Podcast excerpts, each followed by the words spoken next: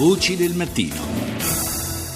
E saluto Lorenzo Robustelli, direttore di EU News, in collegamento con noi da, da Bruxelles. Ma mi dicono, chiedo eh, a Robustelli di attendere un attimo, abbiamo in eh, linea il neo presidente del Parlamento europeo Antonio Tajani. Buongiorno.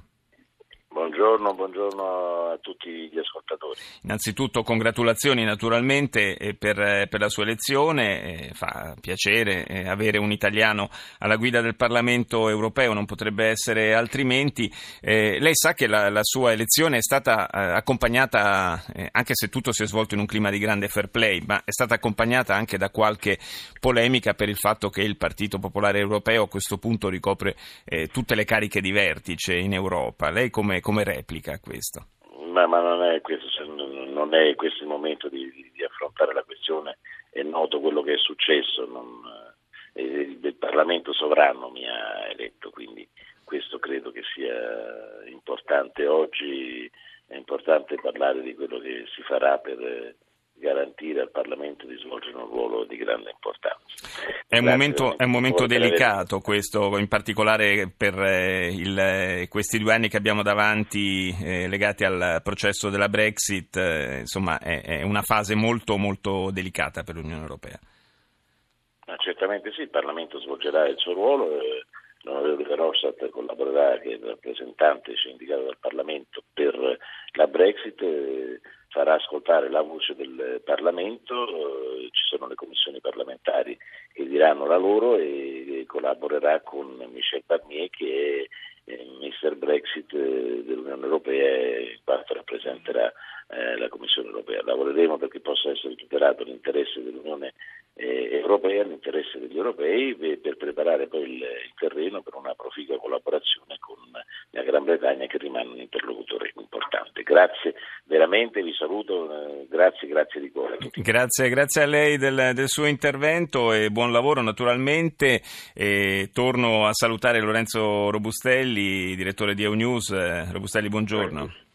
Buongiorno. Eh, dunque la, eh, l'elezione eh, di, di, Tajani ha coinciso con la giornata in cui la premier britannica Theresa May ha annunciato i, quella che è la sua visione della, dell'uscita sì. della Gran Bretagna dall'Unione Europea, una visione eh, per la verità eh, si parlava di hard Brexit, eh, a questo punto è, una, è, un'uscita anche più che hard, cioè veramente radicale possiamo dire dall'Unione Europea, quella annunciata dalla May. Beh, eh, io su questo ho un'opinione un po' divergente dalla lettura generale. Cioè, secondo me Teresa May ieri ha fatto il discorso della sconfitta del, del, della posizione britannica, perché eh, Teresa May dicendo usciamo dal mercato unico non ha fatto altro che riconoscere eh, che l'Unione Europea su, sulle quattro libertà fondamentali necessarie per stare nel mercato unico non negozia, che è quello che da Bruxelles, dalle capitali è sempre stato detto alla cioè senza la libera circolazione, in questo caso il tema sono i, i lavoratori, i cittadini, non puoi stare nel mercato unico. La Gran Bretagna ha interpretato, forse correttamente, non lo so, il significato del referendum come la volontà dei cittadini di fermare l'immigrazione europea, quindi ha detto no, noi la libera circolazione non possiamo tenerla e quindi ha dovuto accettare di restare fuori dal mercato unico. Ora lei, giustamente, essendo una persona, una donna politica, se la vende come una sua posizione, ma non aveva altro che fare. Diciamo, quindi, secondo me, ieri questo discorso di May ha mostrato che, che loro usciranno dall'Unione Europea, questo è, noto ormai certo. da giugno, eh, che non saranno nel mercato unico era pressoché evidente perché se non avessero accettato questa condizione non sarebbero potuti rimanere.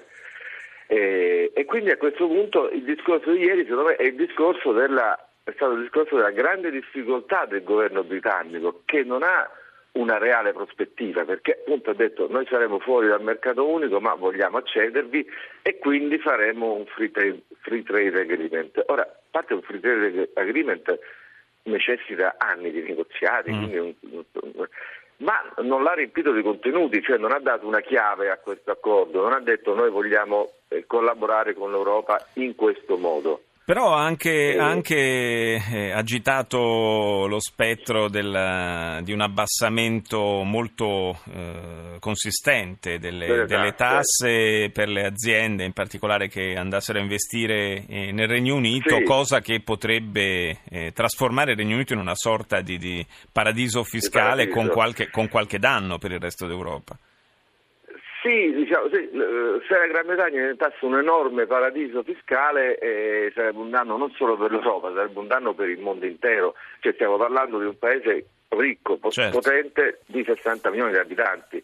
Non è il Liechtenstein. E, e storicamente un, uno dei grandi centri finanziari del, del mondo. Eh, sì, non, non, può diventare realmente un paradiso fiscale. Cioè, ci ha provato, per esempio, la piccola Irlanda all'interno dell'Unione Europea per un periodo a fa- si può fare certamente la politica di abbassamento delle tasse che May, come dicevate, appunto, ha minacciato nel caso dice se voi volete fare un'uscita punitiva noi possiamo vendicarci però comunque sia devono stare molto attenti i britannici perché eh, appunto loro sono 60 milioni, eh, è un mercato ricco di 60 milioni, quelli che restano di qua però sono oltre 450 milioni come mercato. Quindi la verità secondo me è che eh, ancora non ci si rende ben conto, probabilmente da nessuna delle due parti, di cosa vuol dire una Gran Bretagna fuori dall'Unione Europea perché la Gran Bretagna negli ultimi oltre 40 anni è stata dentro l'Unione Europea, poi è stata nel mercato unico, quindi quella, la Gran Bretagna che, che conosciamo e che conoscono anche i britannici è la Gran Bretagna nell'UE, perché la Gran Bretagna di prima degli anni 60, di quella che recuperò la grande crisi dopo la seconda guerra mondiale, così è una Gran Bretagna che non esiste più. Sì, e d'altra parte no? è anche un'Europa che non esiste più, quindi non esatto, ci sono proprio parametri di riferimento, manca qualunque, no, qualunque, parametro di riferimento. Il dato che mi sembra eh, emerga con chiarezza è che comunque questi due anni che abbiamo di fronte saranno due anni di negoziato tutt'altro che agevole, tutt'altro che semplice.